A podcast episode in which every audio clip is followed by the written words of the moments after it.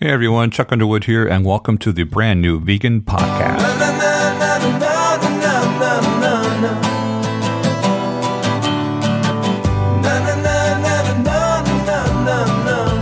Hello everyone, Chuck Underwood here, and welcome to episode four of the brand new Vegan Podcast. Hope you've all had a good week. I know I've been busier than ever. Um, brand new video out on my YouTube channel. YouTube channel has been kind of dead for the last year, maybe two, I mean three videos. Woohoo! But I know it's something you've all wanted, watching me cook and learning how I make the recipes. So, got myself a video camera, got it all set up, learning how to use it. Put out my first video yesterday. Gotten some pretty nice comments so far. Thank you for that. Um, I'll leave a link in the uh, show notes. So you can go check it out if you'd like. And if, you, if you'd like to, I'd love it. Subscribe to my channel. Anyway, this week, I know a lot of you are new, so I thought because last week maybe I scared you a little bit with how hard this is becoming vegan, starting a plant based diet. And it is. It doesn't have to be. So I've got some 10 of my tips, I guess, for how to get through this. Top 10 tips for becoming a brand new vegan. How's that?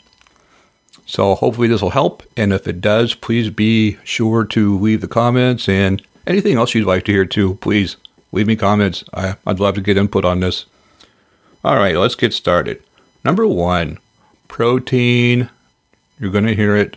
Forget about it. It's been said many times Dr. McDougall, Dr. Barnard, Dr. Esselstyn, all of the plant based doctors, if you're eating enough calories, and most of us eat, you know, 1,500, 2,000 calories a day, as long as you're getting enough calories, you're going to get enough protein. Don't worry about it. Put it out of your mind. People are going to be scared for you. They're going to ask you about it. It's not a concern. As long as you're eating a good variety beans, grains, fruits, veggies, nothing to worry about. Number two, vitamins and supplements. Yes, you do need to take a B12, a vitamin B12. You can get them in the grocery store, you can get them in your vitamin store, wherever. Take one, forget about it, and you're done. As far as iron and the calcium, just like with the protein, as long as you're eating a good variety, you're covered. Nothing to worry about. And number three, starting this diet, you may feel alone because you're going to hear negative remarks, probably from your family, from your friends. It happens. Nobody's going to understand why you're doing this. Only you understand why you're doing this. So don't feel like you're alone because there's a whole bunch of us out here who are doing this right along with you. Go to the YouTube channels, go to the Facebook groups, come to my blog, come to my community group, wherever there are tons of people who are doing this who will support you and they'll help you any way they can. So don't feel alone. I mentioned this in number three about why you're doing this. And number four is don't forget your why. I spent the entire podcast last week talking about figuring out what your why is. Why are you doing this? It's really important because when things do get tough, if you remember why you're doing it, it'll give you what you need. Keep right on going. And for me, it's my health, my family's health, being here for my grandson, being here for my wife. That's my why. So don't forget your why and uh, always keep that in mind. Moving on, number five and these are in no particular order, by the way, just just random scratchings from here. Number five, shopping. Tips for shopping. I could spend an entire, and, and I might, I could spend an entire podcast just talking about shopping. In fact, what I think I'm going to do eventually when I get brave enough to do it is take my new little video camera, my little GoPro, and uh, just attach it to my shopping cart and go shopping so you guys can walk along with me and see how I do it. But tips for shopping spend 80% of your time, most of your time, in the produce department. That's where we're going to get most of our food. Find a grocery store, hopefully it's the one close to you that has a really good produce section because that's where we're going to spend most of our time. That's what we're going to spend most of our money on is, is fresh fruits and veggies. It's a vegan diet. Sure, we're going to get, you know, some grains and we're going to get, um, you know, some beans and stuff like that. But produce is going to make up the majority of our diet. So make sure you find a grocery store with a good produce section. And when it comes down to the question of organic versus non organic, buy what you can afford. It's better, I think I heard Jeff Novick say this, it's better to eat vegetables, period, organic or not, than to worry about, well, I can't afford organic, so I'm just not going to buy vegetables. I'll buy, you know, this, this processed crap food, whatever. Eat your vegetables, just like mom always said, eat your vegetables. All right, going on. Along with the produce, I have here canned beans and tomatoes, and I spend a pretty good amount of time on that aisle because I stock up. I use a lot of tomatoes. Tomatoes are not in season, obviously, all year round, so find a good source of canned tomatoes. It doesn't matter if they're chopped or if they're whole. Um, if you want to get the BPA free cans, do that. Just whatever you will eat. But I use tomato sauce, tomato paste, you know, the chopped tomatoes, the San Marzanos are really good for sauce. Buy those. And beans too. Yes, I have dried beans, but opening up a couple cans of beans, give them a quick rinse, and throwing them in a pot, some spices, and you got a pretty quick meal. And beans are going to be a good source of your protein and your iron. So get the uh, beans. Frozen fruits and vegetables.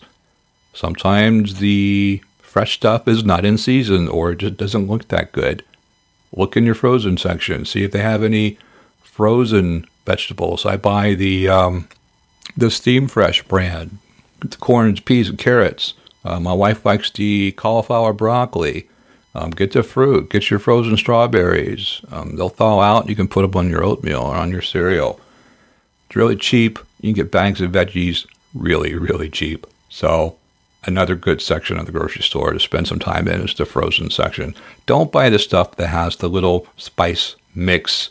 You know, you'll see asparagus in sauce or carrots in whatever sauce. That look at the sauce ingredients. You're going to see salt. You're going to see probably oil, fat, dairy. Who knows? Just get plain vegetables. You'll be fine. And the last section I spend some time in is the bulk section, or where do you get your rice and your dried beans and your oatmeal and stuff like that. Really, that's it for shopping. I mean, those those few sections, and you can eliminate the pop aisle, the candy aisle, the uh, chunky, sugary kid cereal aisle, you know, the meat and chili aisle, the meat department, death row, the morgue, whatever you want to call it. No need to go there at all. That whole aisle that's full of lunch meats and cheeses, don't need that anymore. You can make grocery shopping pretty quick if you know exactly what you're going for. And my last tip for shopping make a list, use it. I use an app on my phone called uh, Google Keep. It has the little check marks. I write down exactly what I'm going to go and get. And as I pick it up, put it in my basket, hit the little check mark on my phone, it disappears. That way you're not tempted to buy junk you might not need. Um, make a grocery list. It really does help. And that's it for shopping. Number number six. Keep it simple. Really, really simple. Find a recipe or two that you really, really like and, and practice making them until you get really good at it. Print it out. Get a little three hole punch thing and put it in a binder start a little recipe binder. A lot of my readers have that. And then find another recipe you like and start practicing these two or three basic recipes, few ingredients, whatever you like. Put them in your binder, print them out, and just keep adding to that. You don't have to be intimidated by these really fancy. I've seen some of the blogs, their recipes are just yeah, you need this special ingredient. You got to go to this Asian market to get. And you need this special ingredient. You got to order on Amazon. You need this special ingredient. Keep it simple in the beginning. It'll make your life so much easier. Next, when you're on this for a while, you're eating this way for a while and you start losing the weight, other things are going to happen. You're going to feel better. You're going to look better. And you're going to be so excited that you want everybody in your life to do this with you. I mean, it happened. I, I went through it too. They're not going to. And trust me, the more you try to force them to do this, the more they're going to be stubborn and dig in their heels and it's a it's an uphill battle. You'll never win. You can't do this for anybody except for you. And like I said, trust me, I've been down this road. It's not pleasant. You want people, I understand, you want people to get off of their meds. You have somebody in your family who has type 2 diabetes. You have somebody in your family who has um, angina. They're having chest pains. This will help. Yes, we know that. But they're not going to listen to you. And no matter what you say or what movie you give them to watch or what book you give them to read, they're going to ignore you. You've got to do this only for yourself. So don't try to force this on anybody. Keep it to yourself. Now, one day, when they see how much weight you lost and they find out you're no longer taking the metformin or your chest pains have gone away, and they will, then they might start asking you questions. And then you can kind of gently tell them what you're doing, how you're doing it, give them that recipe binder, print out some copies of your favorite simple recipes that they can do themselves, and then you might have a chance. But just trying to get everybody to get on board at the same time as you, nope, ain't going to happen. All right, next. Prepping. I get this question a lot. It's it can be hard because when you're doing this vegan diet, this plant-based diet, there's no getting around it. You're going to have to cook. Now, if you don't know how to cook, watch the videos. There's a ton of YouTube uh, channels where people actually teach you how to cook. I'm starting out myself. That's what I was talking about with my YouTube channel, uh, brand new vegan YouTube channel. My recipes will show you step by step how to make, or my videos will show you step by step how to make my recipes. It's not hard to learn, but it does take time. It's going to take some prep time. Now, once you get kind of better at it, you can start planning a little bit better. Boil a bunch of potatoes. You got an Instant Pot? Awesome, use that. Make a bunch of potatoes for the week. Boil them, put them in a container in the fridge, and that way you have them for the week. And all you got to do is add a sauce, or you can add some green vegetables with it, or some beans. Make a big pot of rice. That's another one. Uh, when I used to work nights, I made a big pot of chili, and of course, I like it spicy, so hardly anybody would eat it except for me. Great, more for me. And I would eat it for dinner and then take it to work and eat it for my lunch too. And yeah, two or three times a day I'd have chili, but that pot lasted me enough time to get off of work for the week, come home, and start cooking some other stuff. And if you're one of those people who just don't like eating the same thing day after day after day, ah, you're going to have to get over that. There, there's nothing wrong with what they call mono meals, eating the same thing every day. Um, I mean, we've all heard of Spud Fit and some of these other guys who are doing nothing but potatoes for weeks and months. Make your big pot of something. Eat it until it's gone. You know, you know, people ask me all the time, "Well, can I freeze this?" I don't know. I really don't. Every single time I get that question, I just have to look at them and say, "I really don't know." I don't freeze anything. I eat it until it's gone. I'll eat chili three, four days in a row. But that's me. There's nothing wrong with that. As long as you've got a variety of your beans and your veggies and your grains and all the good stuff that we're supposed to be eating. It doesn't matter if it's the same recipe over and over and over, as long as you like it. And I never get tired of it myself. That, but that's me.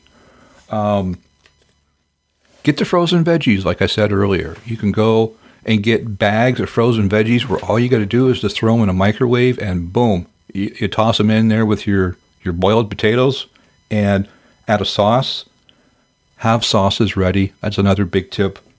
Make my cheese sauce, make the spaghetti sauce, gravy. My gravy takes like 15 minutes to make. Make a double batch, keep it in the fridge for the week.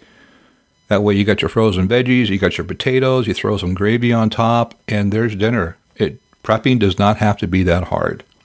So, moving on to number nine.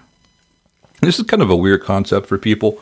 Dr. McDougall has mentioned this before that we today in our society we eat like the kings and queens of old.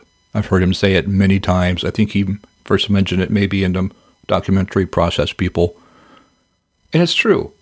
You look back at um, the kings and queens. I'm trying to remember who's the Henry VIII. He's the famous one. The guy was sorry, hate to say this, he was huge.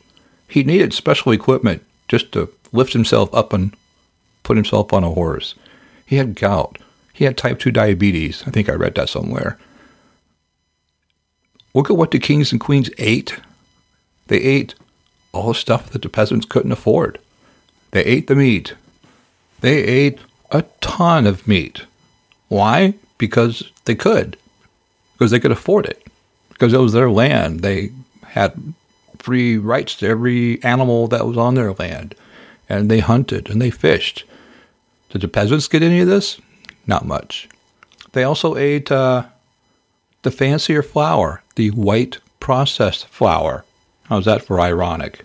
I mean, back then the, the, the typical breads were made out of barley. They were made out of oats. They were made out of the whole grains, the the whole wheat. Uh, they were really heavy, thick, full of fiber breads. But the kings and the queens, the royalty, they were able to afford the highly processed flour, which made the white bread.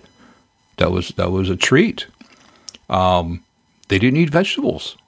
They didn't trust them. They thought they were poisonous. They were peasant food. I guess they were above eating vegetables. And, and the fruits were usually made into a sweet dessert with a ton of sugar. The the kings and the queens they could afford the dairy. They had the milk and the fancy cheeses and you know all the stuff that we eat today was what the kings and queens ate back then. And it's really ironic, I think, that we are suffering from the exact same diseases today as they did back then. And that was the point that Dr. McDougall was making. Even if you want to think back to like being a pioneer in the 1800s, eat like we used to eat back in the old days. So forget about all this fancy vegan processed stuff that's coming out the burgers that bleed, you know, that kind of stuff. Don't, don't even, don't even go there. Eat like you were a farmer back in the 1800s because we were skinnier back then and we were healthier. Sure, we died of other diseases, but it wasn't heart disease. It wasn't diabetes. We were dying back then because we didn't have antibiotics yet and it was dirty. Pretend we don't have a grocery store to go to. Maybe we just have a, a general store that's like a day's wagon ride away. How would you eat back then? You would grow your own. You would eat whatever you could grow or pick or back then kill yourself and clean. So when you went to the general store, you bought the bulk foods, right? You would buy the big bags of beans, the big bags of rice, the big bags of oats, maybe the, the whole wheat flours. And when there was no meat, this is what you would eat your vegetables and your beans and your potatoes and your breads. And even then, when they had meat back then, remember, it wasn't that much and there was no refrigeration. So it was going to be salted or it was going to be uh, smoked or it was going to be dried. And they surely didn't eat the 250 something pounds of meat per person a year that we eat here today, right? So, yeah, eat like the old days. Eat like a peasant. I'm not sure they were completely vegetarian, but I know they were skinny, skinnier than the, the kings and queens anyway. They were probably starving, so they had some fasting built in, right? But in general, besides the uncleanliness of the time, they were a lot healthier than the royalty. And lastly, my last tip for you people are going to think you're weird. There's no getting around it. You are going to be the oddball, either in your group of friends, your family, wherever. You're going to be the different one. You're going to be that guy that has to eat differently than everybody else. You're going to get the looks. They're going to talk about you.